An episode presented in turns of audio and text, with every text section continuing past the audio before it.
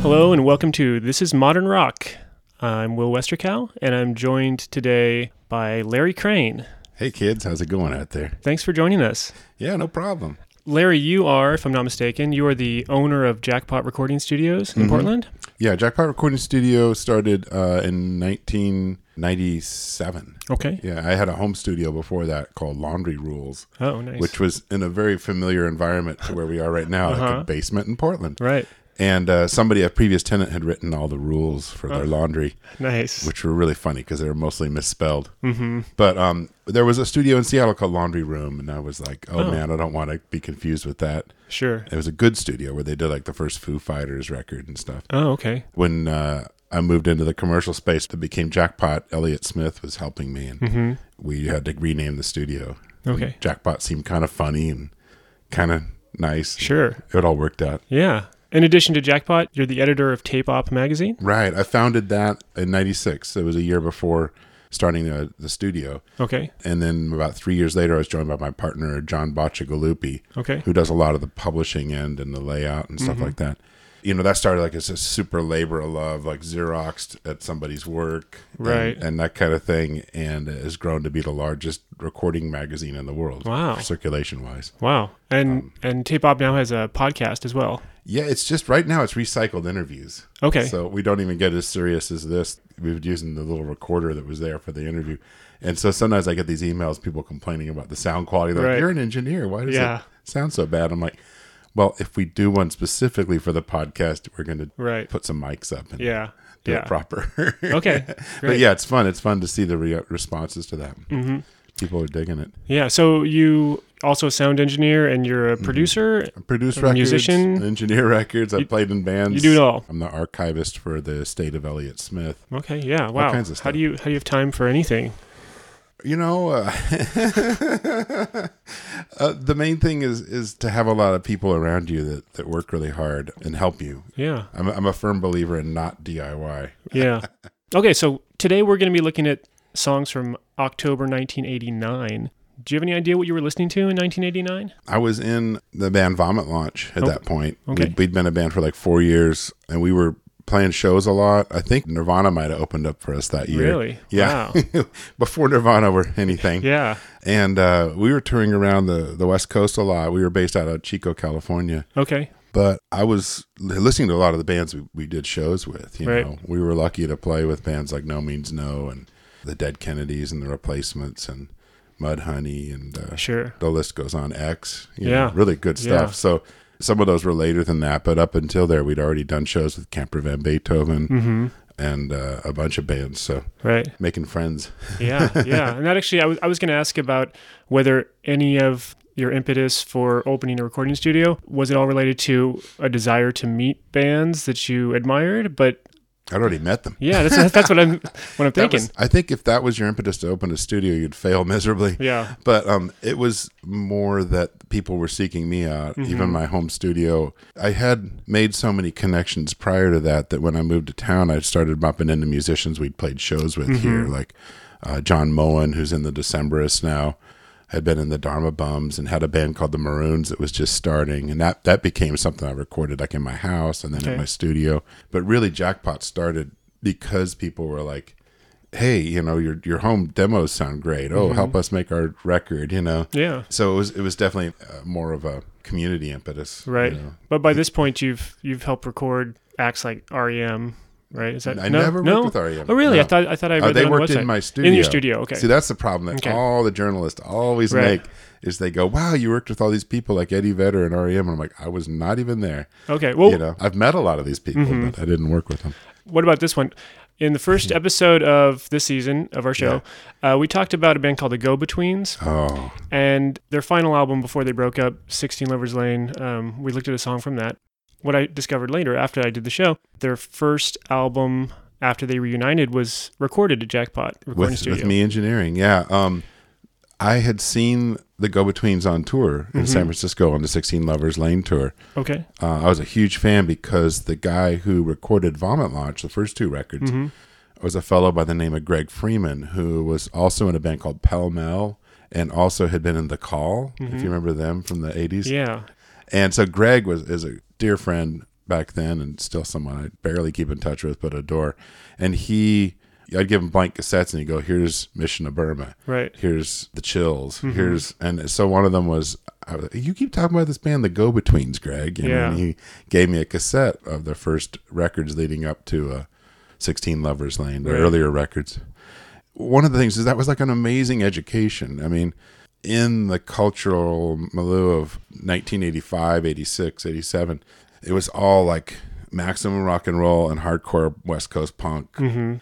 And it was just not what we were going to do in our band. We enjoyed that to an extent, but we were definitely more melodic and Mm-hmm. stuff. And to hear a band that had two amazing songwriters and really like just wrote about their lives and feelings and uh, it was just really inspirational and and the early records too grant uh, played bass one of the songwriters and he was really melodic and so i was the bass player in vomit launch and i was super into peter hook and joy division new order that kind of style but i started picking up some of grant's stuff too like a little more lyrical and Yeah. and uh, so I found it really inspirational. So to get to meet Robert Forster like the year before or earlier that year, and then to have them in the studio, Janet Weiss coming in to play drums, Mm-hmm. Right, from yeah. Slater Kenny and Quasi. Uh, it was just an honor. I mean, it was kind of crazy. It all kind of came together because Slater Kenny met them like a few nights after I met them in Seattle. Uh-huh. I went up to Seattle and interviewed Robert for the tape op. Then the next night or two, they're playing down in San Francisco, and Slater Kenny go backstage and meet him. And Janet's like, "Hey, I'll play drums." Wow. and they're like, "We just met Larry," and they're like, "Larry's great," and so Yeah. Wow. you know, it came together, and I was really honored. It was amazing. Yeah. Well, thanks for sharing that. That was Yeah, a great That's story. A, there's a story. We just filled up the whole episode. yeah. Yeah. Well, uh, maybe we should listen to some songs. let's yeah. do it. Yeah. So at the start of October 1989, the number one song on the Billboard modern rock charts was Love Shack by the B 52s. But going into the second week, that was overtaken by a song by the band Tears for Fears. This is our second album, Yeah. Uh, this is their third album. third album. Third album. Yeah. They had the, their first album was The Hurting. And their, Right. their second one was songs from the big chair. Oh God, I was thinking this was from Thong- songs from the Big Chair. Yeah, so that sorry. Mm-hmm. was a that was a, hu- a huge album that launched them into superstardom across the world. Was and- shout was, with the big Shout hit. and Yeah. um, Everybody Wants to Rule the World. Right? good songs. Yeah. Um, and they took quite a while to follow that up. So I think it took them four years. And they released The Seeds of Love. It cost over a million British pounds to produce. Uh, but it was also successful. Not as successful as their previous album, but it, it was a it was a big hit. So yeah, we're gonna listen to the song "Sowing the Seeds of Love." Smashing the orb of democracy is the headline. Says you're free to choose. There's egg on your face and mud on your shoes. One of these days they're gonna call it the blues. Yeah, yeah. Anything is possible when you see the seeds of love. Anything is possible. See the seeds of love. Man, so that was that a hit? That was that was not just a number one modern rock hit, but that was a number two Billboard Hot 100 hit. Hot 100. Okay, you want to hear my take on Yeah, that song? please. Oh my god, that is a classic kitchen sink Mm-hmm. production. I mean, there there is so much stuff being thrown at that song. There's the Penny Lane trumpet Trumpets, solo. yep. There's strings, little string parts that pop in and out. There's the it takes it to the church at that one point, and the, and then there's an organ solo and the hand claps and the and the little uh, church choir going. I mean, first of all, it's not a very good song. It's because they repeat that chorus over and over. It's kind of catchy, Right. The vocal is someone told him to sing like his life depended on it or something, but he's getting for the material that he's singing, he's sounding too histrionic to me. He's, he's getting yeah. he's getting crazy over the, and the lyrics aren't that good.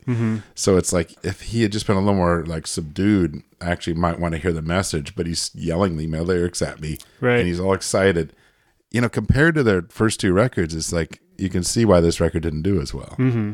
If you look at their first record, it's very simple. It was it was probably done on quite a small budget. Right. The next record, Songs from the Big Chair, was tons more reverb and bigger production and stuff, but still the songs were pretty well focused. You know, most of that, and you can tell by this that they've lost the plot Yeah. it's just like oh my god even though they were able to get a hit because you know you would send the cocaine and hookers to the radio guys and and they would do whatever you, they were told plus you would have a track record of hits Right. Mm-hmm. after shout after that song being really huge uh, that kind of gave him you know entrance into that world, no matter how bad the next song was going to be or the next album was going Right. to be. You know, So to not me, a fan. Oh man, that I don't remember that song, and it, it sounds like you never see uh, "Get Him to the Greek" that Y- movie. yes. And there's all those bombastic kind of fake Oasis songs. Uh huh. It reminds me of one of those. Really? Like you, it's like a joke. It's like sowing the seeds of love. It's like you know tugging the toad, whatever you want to call it. Sure. Yeah. Yeah. Yeah. it's kind of like what's going on here. man?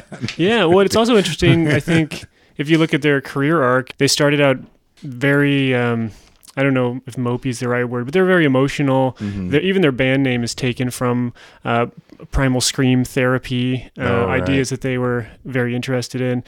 This seems like it's more of a, a positive song overall. It seems Yeah. like they've maybe become happy or something. I, I'll take the first record, "The Hurting," over any of Mm-hmm. the other stuff.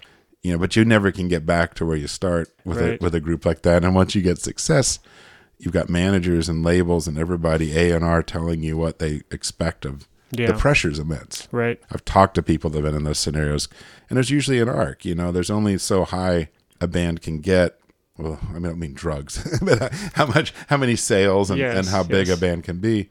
There's usually some sort of an arc, and and you have to figure out what do you, you know, how do you parachute after that huge Right. success. Even Fleetwood Mac had huge success with Rumors, and then everyone told them Tusk was a failure because it only sold like four million or something. Right. Exactly. You know, and, and Yeah. it's it's one of those kind of things. Yeah.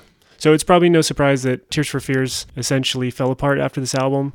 Kurt Smith left the band. Right. Roland continued and put out two albums under the Tears for Fears name in the 90s, but after that, they were no more until uh, a movie called Donnie Darko came out. Mm-hmm.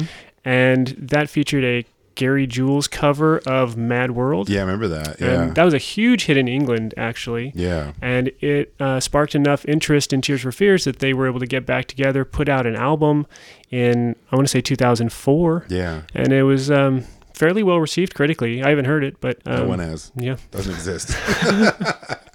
no, that that Donnie Darko was had a lot of great songs. It had The Killing Moon by Echo and the Bunnymen, Mm-hmm. I think, and it had uh, the church song, you know, uh, Under the Milky Under Way. the Milky Way. And uh, my friend uh, Mike Andrews did the score for that movie. Oh, and um, that Gary Jules cover is just perfect. I mean, Yeah. Mm-hmm. just subduing that song even more because theirs has all the arpeggiated synthesizers and stuff, and stripping it down to like the core of the piano and vocals, like and slowing it down. It's Yeah. it's really emotionally devastating. You know, Yeah. it's really good.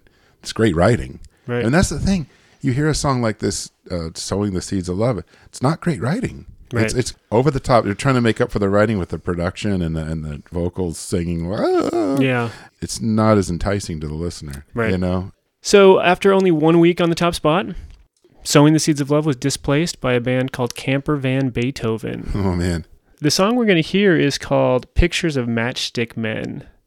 This uh, was number one for a few weeks, and this was actually a cover of a 1968 number 12 single by a band called The Status Quo. They they turned into more of like kind of a boogie hard rock band after this. Yeah, I was I did a little research. Status Quo to me, I just knew this one song, Pictures Yeah. of Ma- Matchstick Men, from the um, Nuggets 2 compilation. Yeah, the big the British one, I think. Mm-hmm. Yeah.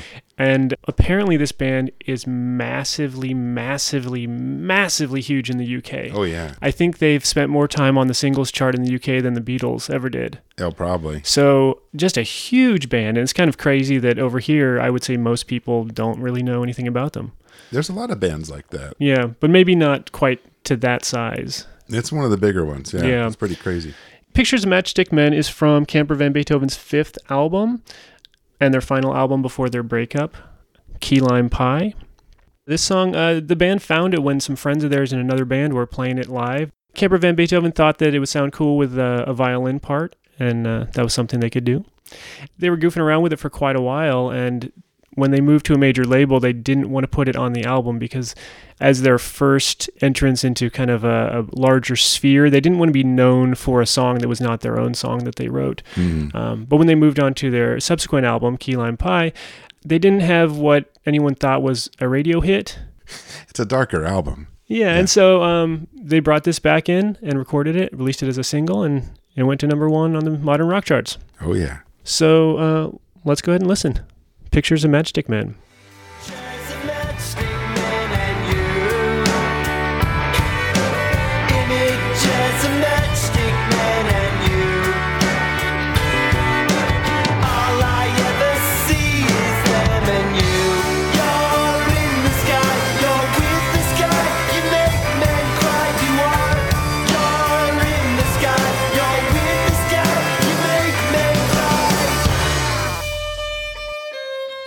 I love the outro on that, uh, the psychedelic coda, Yeah. you know, and it's panning left and right. And, Mm-hmm. and uh, the most underrated member of that band is always Greg Lisher, the gu- lead guitarist. Like, Mm-hmm.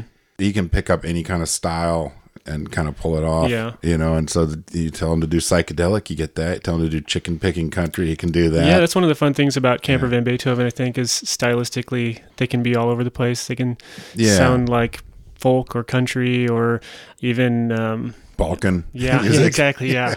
you name it. I mean, I- so I met these guys in '85. We both opened for the Dead Kennedys. Okay. I think I'd bought their record right before that, and it was just their first record, Telephone Free Landslide Victory. But we didn't see him play because we were so nervous about this gig. We were getting people running up on stage and knocking our shit over Yeah. that we took our, our gear back to the rehearsal studio, dropped it off, and then came back to the show and caught like you know last chord of the last Uh-huh. camper song, and then watched the Dead Kennedys just turn the place into a you know washing machine, Right. With the kids running around in circles and screaming, and so we went and uh, we partied with the camper guys. We had some mutual friends. They were from Santa Cruz. We lived in Chico, Yeah, so we're yeah. about three or four hours apart. And so we uh, ended up hanging out with those guys all night until Mm-hmm. the sun came up, I believe, and drank a lot of beer and talked all night about music and stuff, and Yeah. and uh, just became good friends. I mean, you know, we'd go down to Santa Cruz to play a show, and we'd go the night before and meet somewhere and have a beer and talk. Mm-hmm. And if they came to town or played anywhere in the area, we'd I go see them. I go see them in San Francisco and Yeah. Davis and different places. Yeah. I got to see them they played an Amoeba Records show in Oh, uh, nice. San Francisco, I think in 2004 maybe when Yeah. they had done a reunion. hmm They're fantastic live. Yeah. and then they have so many songs to pick from and styles like you said it's amazing that probably more people know them by this one cover song still Right. because it had a video and it was on mtv Yeah. Do you happen to know anything about how their reunion came about? i I think what it was actually it was, it was just kind of a thawing out of over time And sure. david lowry of course after camper van beethoven carried on with a band called cracker, Cracker, mm-hmm. with johnny hickman and um, at some point victor from camper got asked to tour as their bass player hmm and then they got asked to do a clash cover i think it was for something cracker did and camper used to do a cover of white riot Mm-hmm. i think it was somehow jonathan got brought back in to play violin on that and then the thing sort of this ties back into what i said earlier Yeah, the they released a Fleetwood version Mac? of tusk yes. which they claimed was recorded back before they broke up but was Right. totally lying they were Really? lying about oh yeah they were completely lying about it And, uh, Interesting. yeah, I, I was going to say when they got back together, the first release was a song for song cover of Fleetwood Mac's Tusk, and everything I read said it had been recorded during downtime in the studio Yeah, yeah, from a previous album. But Yes. you're saying not true at all. No, it was it was something new that they'd done. Okay. it's just a good exercise, to, you know. And the, and the records they've done since then, the new ones have been fantastic. You Yeah. know? I I just admire um, all those guys. They're, they're great musicians. They were. It was great to see them get some success and to tour Europe and get on a major label and all Right. that kind of stuff. The records, those two records, our beloved Revolutionary Sweetheart and uh, Key Lime Pie, were just reissued on Omnivore Mm-hmm. a few years ago with bonus tracks and, and really nice remastering. If you're into this these records at all, I'd, I'd say get those. And- Yeah. And the first uh, three records as well are really good. They're independently released back in the day, and you know, Yeah, great, and they're nice guys. cool. All right, let's keep going. Yeah. Our third song of the episode, a band we featured before, Big Audio Dynamite.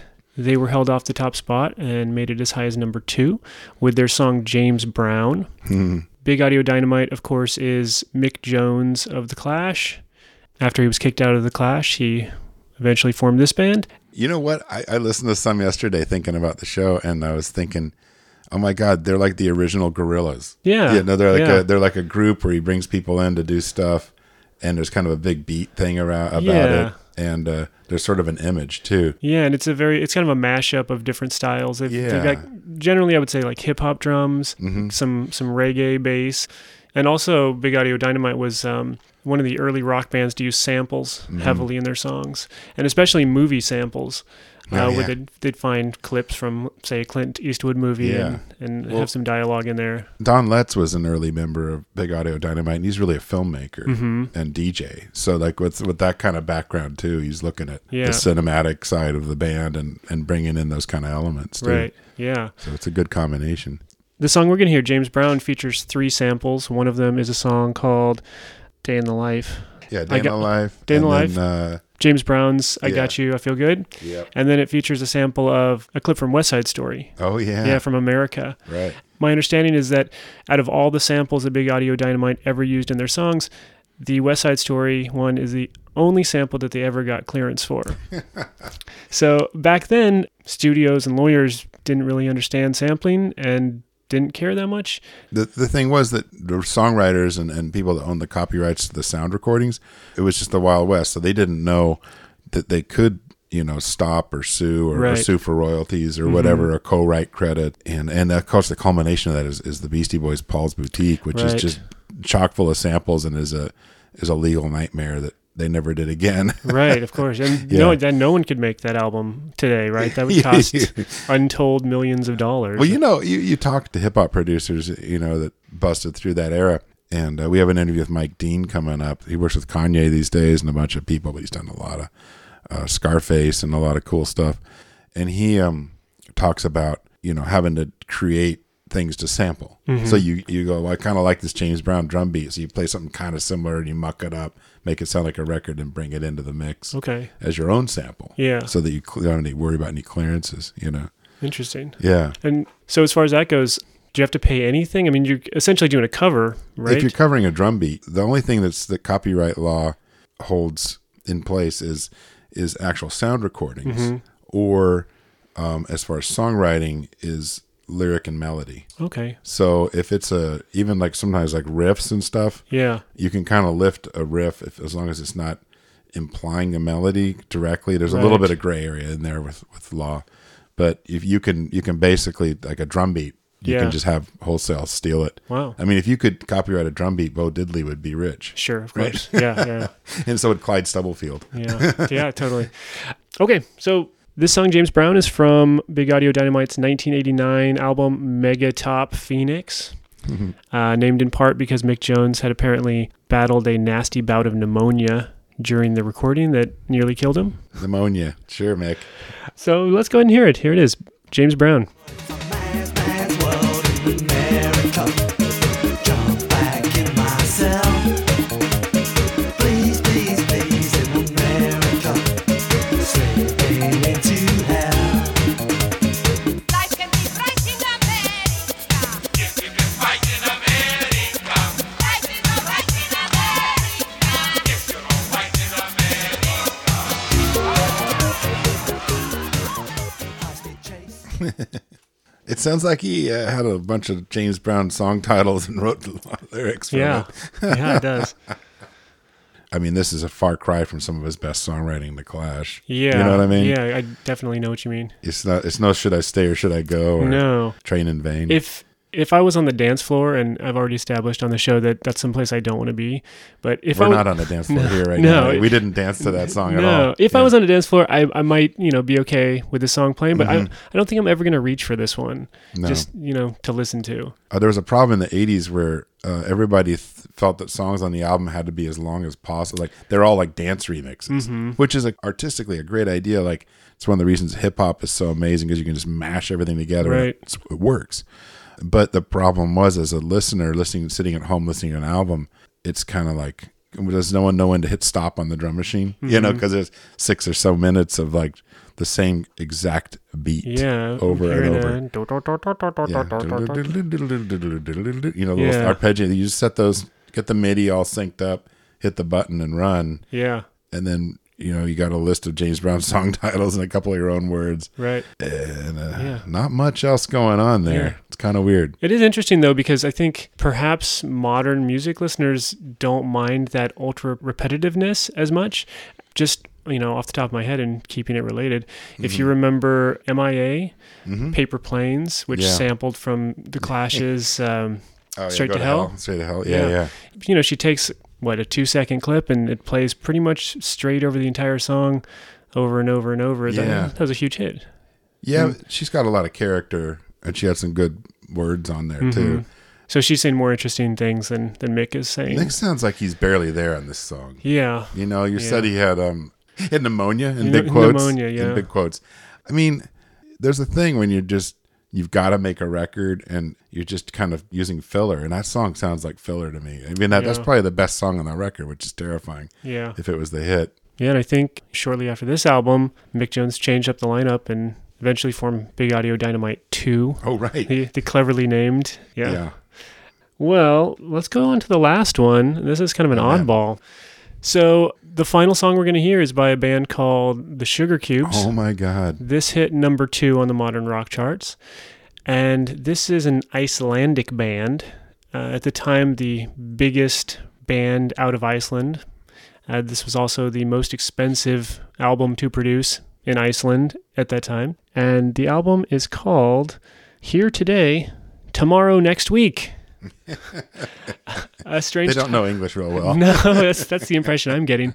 Um, I, I heard that it was uh, at least partially inspired by something Mr. Toad says from Wind in the Willows. Oh, sure. Yeah, if you anyone's been to Disneyland, you'll at least remember Mr. Toad's Wild Ride. At least remember that. Yeah, so the Sugar Cubes are, are probably most well known because they're a band that has Bjork as uh, one of their two lead singers Yeah, right. and she of course went on to massive massive worldwide success but there is another singer how's, how's your icelandic by the way Do you- Siggy, is that his name? um, this guy's name is einar Orn, Oh, oh, that guy. yeah Oh, yeah. benedictson I thought he had a nickname everyone called him by. oh I don't know how you pronounce Ein- this. yeah, einar Einar. einar orn so he's also going to be singing on this track and For uh, better or worse. yeah i think this album was was criticized in part because he was singing too much Yeah, it could be.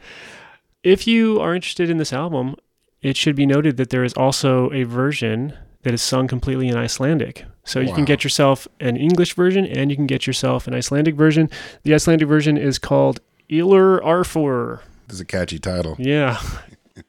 yeah, so uh, we're going to listen to a song called Regina and um, I don't know. That's all, that's what I got. Let's let's just listen to it and we'll, we'll talk about the song. Bottomless thirst, terrific sun. I'm wetting quite nicely, thank you. I do say nicely. I do mean that, actually.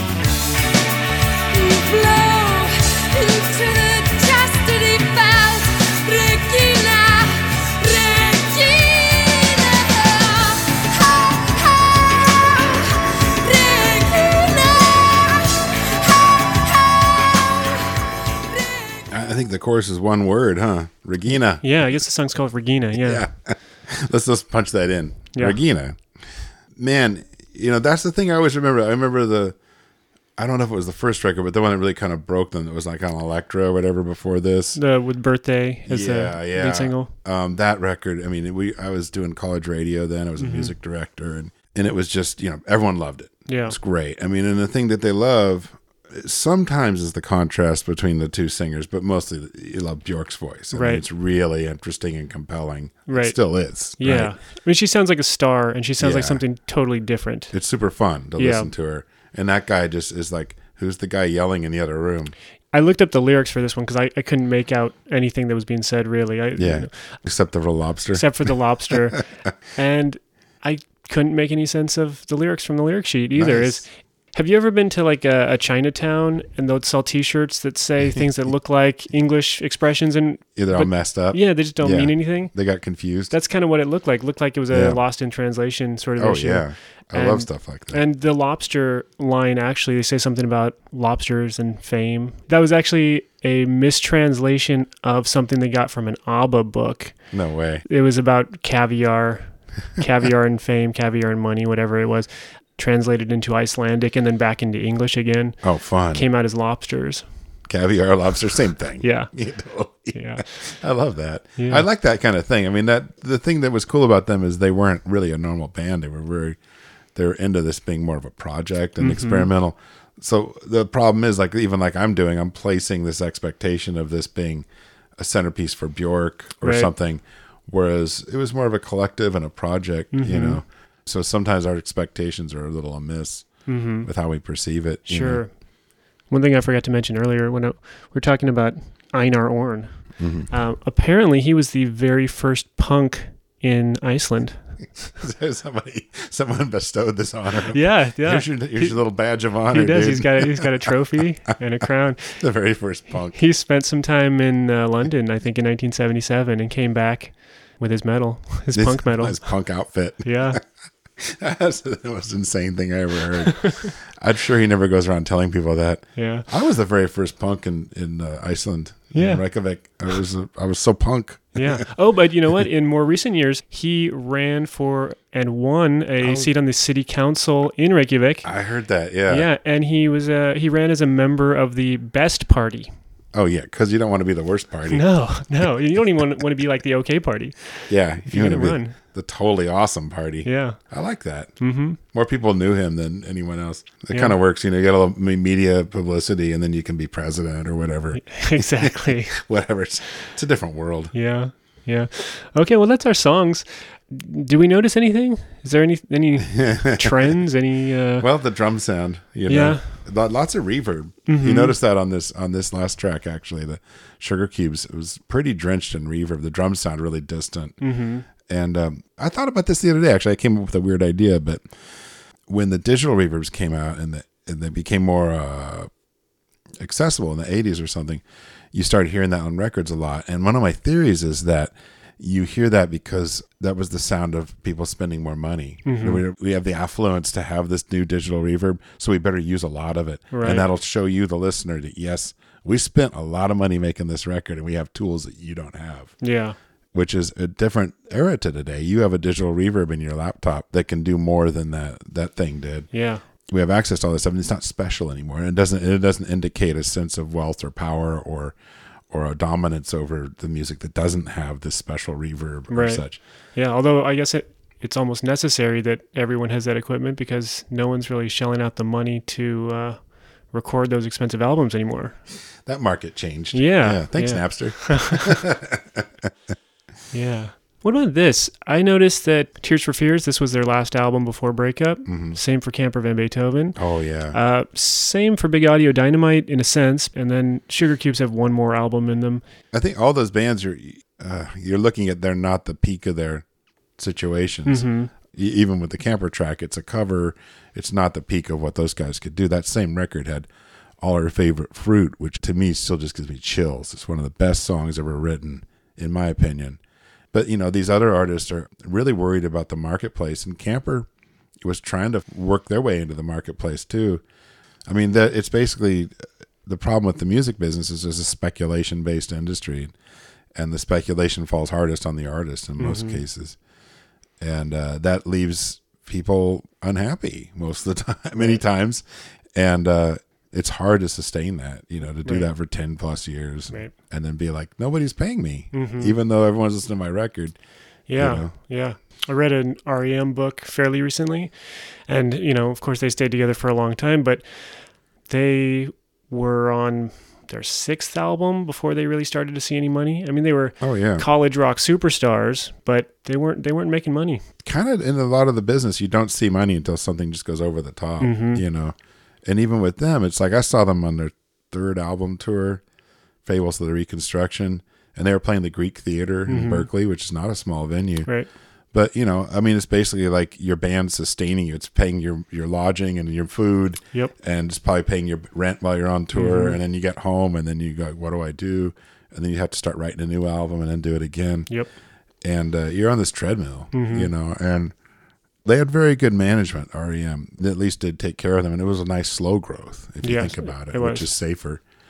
By the time you get losing my religion, it's like Mm-hmm. they're they're ready to tackle the bigger venues and things like that. Yep. And I think we're quickly approaching a point here where a lot of bands are going to be in the uh, quick growth category. In the in your history of this, yes, yes. yeah, I mean you- you'll see hit, one hit wonders and stuff. The, the grunge underground thing's going to start re- rearing its head. We've here. seen a couple. Yeah. Jane's Addiction popped up, Oh, yeah, you know. God, I hate them. I saw them once open for Big Black, Yeah. Steve Albini's Yeah, old band, yeah. and they were just like the worst. They were like Led Zeppelin without good guitar solos or vocals. Wow. Good vocals. It was awful. Steve Albini's like, what? Jane's a dick. You know, like he's Yeah. backstage crying. Man, I know. I sometimes I can't believe the stuff that gets popular. But hey, that's just me. Yeah. Well, you know, it's a little something for everybody, I guess. yeah, yeah. I'll take the go betweens any day. Sure. Yeah. Okay. Well, uh, Larry, thanks so much for joining us. Yeah, thank you. Um, if anyone wants to write in with comments or questions, you can get a hold of me at thisismodernrock at gmail.com. And that's our show. Awesome.